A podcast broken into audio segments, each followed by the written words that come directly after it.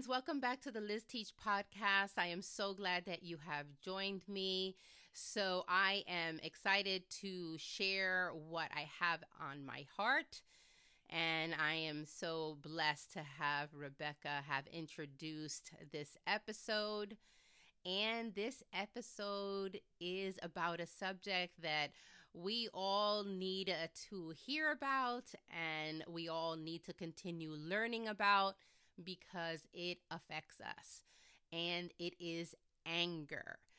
So, yeah, hold on to your seats and let's learn together because this is something that has taken me taken me years to master and i still have uh, times where i can't believe that i have allowed my anger to get the better of me and so i read this quote and i don't know who quoted it, or else I would give credit. I just found this quote and I thought it was interesting. And it is Nobody makes you angry. You decide to use anger as a response. Yeah, ouch. right? Been there, done that, have the t shirt, unfortunately. But as a Christian, I know that the Holy Spirit is at my disposal to help me in my moments of anger so that hopefully it is not always my go to emotion and that my fits of anger are few and far in between. Now, there is healthy anger, and I will go into that a little bit later, but I am talking today about anger that actually makes you sick, can make you physically ill, anger that causes others to walk on eggshells around you, anger that can even give others PTSD around you, anger that just boils in your belly. If you are getting angry every single day of your life, that is an indication that it is most definitely not healthy anger. In the book of James, we find two verses, and I wanted to share them with you. And it says, Let every person be quick to hear, slow to speak, slow to anger. And verse 20 says, For the anger of man does not produce the righteousness of God.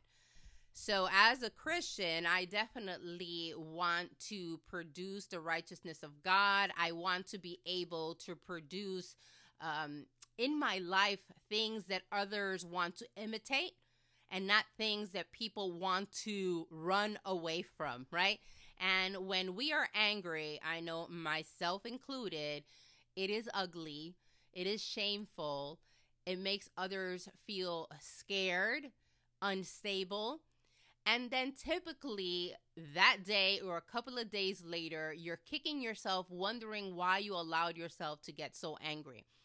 Of course, I'm in my 50s, so this is why I've learned a lot and the Holy Spirit has walked with me, but I think of myself in the 20 in my 20s or even as a teen, in my 20s and 30s and the things that I used to get angry about and just allow it to ruin my day and ruin the days of others is just horrific, right? Just absolutely horrific. And so, you know, uh, what I've learned recently in the last uh, few years is that usually anger is triggered by something. Anger is an indication that something else is wrong. And you know, the book of Proverbs 29 11 says, A fool gives full vent to his spirit, but a wise man quietly holds back. Proverbs 16:32 says, "Whoever is slow to anger is better than the mighty, and he who rules his spirit than he who takes a city." So there is so much scripture to encourage us that we can overcome this, that we can be better, that we don't have to abide continually in this anger. And if you heard my meditation on Monday, I was talking about wisdom and not being foolish. And so when we continually allow our anger to have just free and full reign in our lives and in the lives of our family, at our jobs, in Walmart, wherever we go, anger is our best buddy. When we do that, we are not acting wisely, but as fools. When my husband passed away 10 years ago, I experienced anger like I'd never had before. And so thankfully, I came to grips with why that anger was within me. And I realized that that particular anger that I was experiencing because of grief had a lot to do with fear. I was all of a sudden fearful of the future. As you can tell, and you will tell, I'm a pretty strong person. I don't consider myself to have a codependent personality. But in that moment, when I lost my husband of 25 years, I realized that, wow, I did depend on him for more than I thought. I trusted in him to take care of things, uh, of more things than I thought. And so that fear caused me to be angry. I was angry uh, that I had to think about things that I never had to think about before, that I had to care for my daughters on my own. And uh, I was just afraid of the future. And so I was angry. I was also angry at God. Yes, oh my goodness. I was angry at God. That's okay. He can handle it. Just don't remain there. And when I realized that I was angry at him and I started to have conversations with God about my anger and my disappointment, uh, I was able to heal and then let go of that unhealthy anger. So when I allowed it to show me what was the root of it, it became healthy. But all the months and a couple of years before that, nine times out of 10, the anger was not healthy and it made me feel bad. It caused others around me to feel uncomfortable. And I felt just such guilt and shame. Uh, and then the Holy Spirit allowed me to work through that. A lot of times we get angry because we're stressed out, right?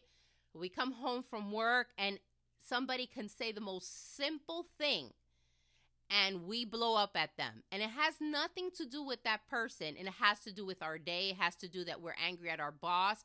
It has to do with some uh, disappointment at work, you know? I really can also um, have that empathy for uh, single moms, right? you're working all day, then you come home and you have to take care of so much on your own, or single dads, don't want to leave y'all out. And so the stress can produce anger. And unfortunately, we can't enjoy moments with our family because we're so angry. And I don't know about you, but anger will uh, just sit in the pit of my stomach. It will make me nauseous. Then it produces anxiety. It just makes you completely sick. I have had headaches from anger when I was going through the grief with my husband because it was just so awful, so weighty. Like it just burdened me so much uh, that my head hurt and I was nauseous. It was absolutely horrific. That is not an anger that produces anything good, much less the righteousness of God.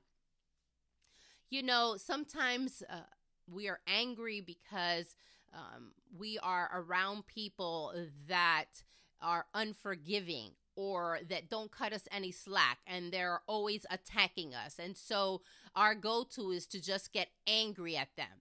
Uh, we don't have healthy conversations. How did we get here? What is going on? Why do you feel that way towards me? And so we reside in anger instead of asking, is there something that I contributed to this situation? Is there something that I have brought to this relationship that causes others to quote unquote attack me or say things that just push me over the edge? There's just so much that we can dig into and ask, but we just reside in anger. We stay in anger. I have experienced rejection in my life. And so anytime I feel rejected, I have to be very careful because then uh, my next go to emotion will be anger. So, my daughter Rebecca, when she was very little, um, this was about in 2002 when we first moved here. So, I really didn't know too many people here. I didn't know anyone at the church where I had just started going to a month prior. and I had been rejected in uh, the previous church, my dad's church, actually. so as a pastor's kid, yeah, we we go through some stuff. We go through some stuff, and so when I arrived here and just everything being new and getting new jobs and do we have enough and what's happening. And my husband and I were also going through a difficult situation just so much change. And to allow people into my life was scary. So I came home one Friday and um, I was getting ready to go to a women's retreat actually. And I was very nervous about it I didn't realize how nervous, how fearful I was until I exploded.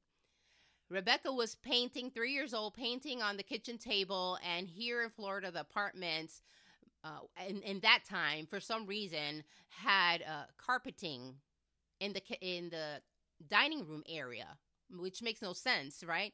Anyway, there was carpeting there, and she was painting. So she proceeds to drop some paint on the floor, literally a dot. Well, when I see this blue paint on the beige carpet, I just had a fit. I had a fit. And you know, the word of God talks about in Galatians uh, 5:20 that fits of anger are the work of the flesh. So I was totally in the flesh there. I was not in the spirit. And so when I see that, I just blow up. Like, why could you do that? This poor three year old little face looking at me. I went off. I spanked her. My daughter Raquel was like, Mom, it's okay. Then I start to clean the paint, make a bigger mess. It was horrific. It took years for my daughter not to be traumatized about it. Now it's a family story um, that we chuckle at how crazy I was because praise God, I am different or 95% different. So I turned a small situation into a larger situation because of my anger. But at the root of that, so then I didn't want to go to the women's retreat, right? I don't deserve to be in the presence of God. I don't deserve to be in a Christian environment. And Raquel was like, No, mom, you got to go. She probably wanted to get me out of the house. But at that point, I knew it was the Holy Spirit saying, Do not let this get in the way. I remember walking into the church crying, and the pastor's wife just um, ministered to me. I called Rebecca, apologized again for the hundredth time, and God did a work in my life, obviously. But as I examined that situation in the years to come, I knew was my fear of rejection and my uh, fear of the unknown and my nervousness that had exploded at that moment in anger. And uh, thank God for healing. Thank God for the Holy Spirit that leads us to all truth and lets us know, hey, this can be better. Now, I know a lot of times, especially Christians, will say, well, Jesus got angry. I can get angry. Yes. But the Bible says, be angry and do not sin. The anger that Jesus expressed, because we have our emotions, we're made in the image and likeness of God, our emotions are God given the anger that he would uh, experience or that he showed was because of hypocrites, because of um, righteous indignation, uh, because of uh, injustices. Those are the reasons he got angry. It was at people that should have known better and didn't do better. And remember, he's God, so he truly knows people's hearts. So he could truly see that in their hearts there was injustice, uh, that there was lack of compassion, that there was a sinfulness that they refused to see, that there was a pride that they refused to see. And so he had this righteous indignation. It's not the anger that we experience on a daily basis because our kids don't do what we tell them to do. or when we get angry in Walmart because uh, the line is too long or our road rage. That's not the anger that Jesus ex- experienced. His anger had to do with righteousness. And he still asked us to love our neighbor, right? And to love others. And his word continually tells us about anger that it is the result of walking in the flesh. So most of us nine times out of 10, 9.5 times out of 10 are not getting angry because of righteous indignation. and we are not God. So when we get angry and say, Well, I'm getting angry because of this injustice, if we're not producing some righteousness out of it, if we're not producing something positive out of it, then it is a sinful. And we need to ask God um, how for how we can use that righteous indignation in a righteous way, in a way that produces righteousness, in a way that still reflects Christ. And above all, remember that the emotions or the characteristic most shown by God was love, not anger. It was love, it was compassion, mercy. He healed, he saved. That is what he's known for. He's not known for his anger. And so we should not be known as an angry person. And we need to um, go hand in hand with God, with the Holy Spirit, for Him to reveal what the root is. Find a good Christian therapist to lead us if we are lost and we don't know even where to begin. And so I encourage you if you find yourself getting angry every single day of your life, that you put that in check with God, that you hold yourself accountable, maybe to others around you. You know, for me, growing up around anger and when I became a Christian, it was so confusing because how can uh, people that profess to know God and have the love of Christ be so continually angry and fits of rage and just a, a life that uh, my goodness, so unstable, and that you have to walk around them. Uh, you have to walk on eggshells around them. That should not be our go to emotion. We should be able to love first, understand first, have compassion first, mercy first. Anger, let anger be a trigger for you to wake up that there's something deeper that you need to take care of. Let's walk in the spirit and not the flesh.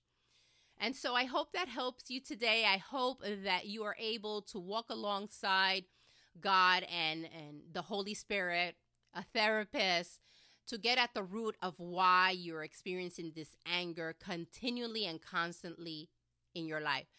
There's this other quote that I found that I would like to finish with. And again, I don't know why it doesn't have the author, but it says, What is anger? Anger is a punishment we give ourselves for someone else's mistake. You're punishing yourself at the end of the day. And above all, we need Jesus. We need Jesus in our heart because it begins with Him. It begins with Him leading us. And uh, so I hope that in Jesus' name, He is in your heart and that you open your life to Him. Once again, my friends, thank you so much for trusting me with your time today. It's been a pleasure, and may God bless you. Thank you for tuning in to the Liz Teach podcast.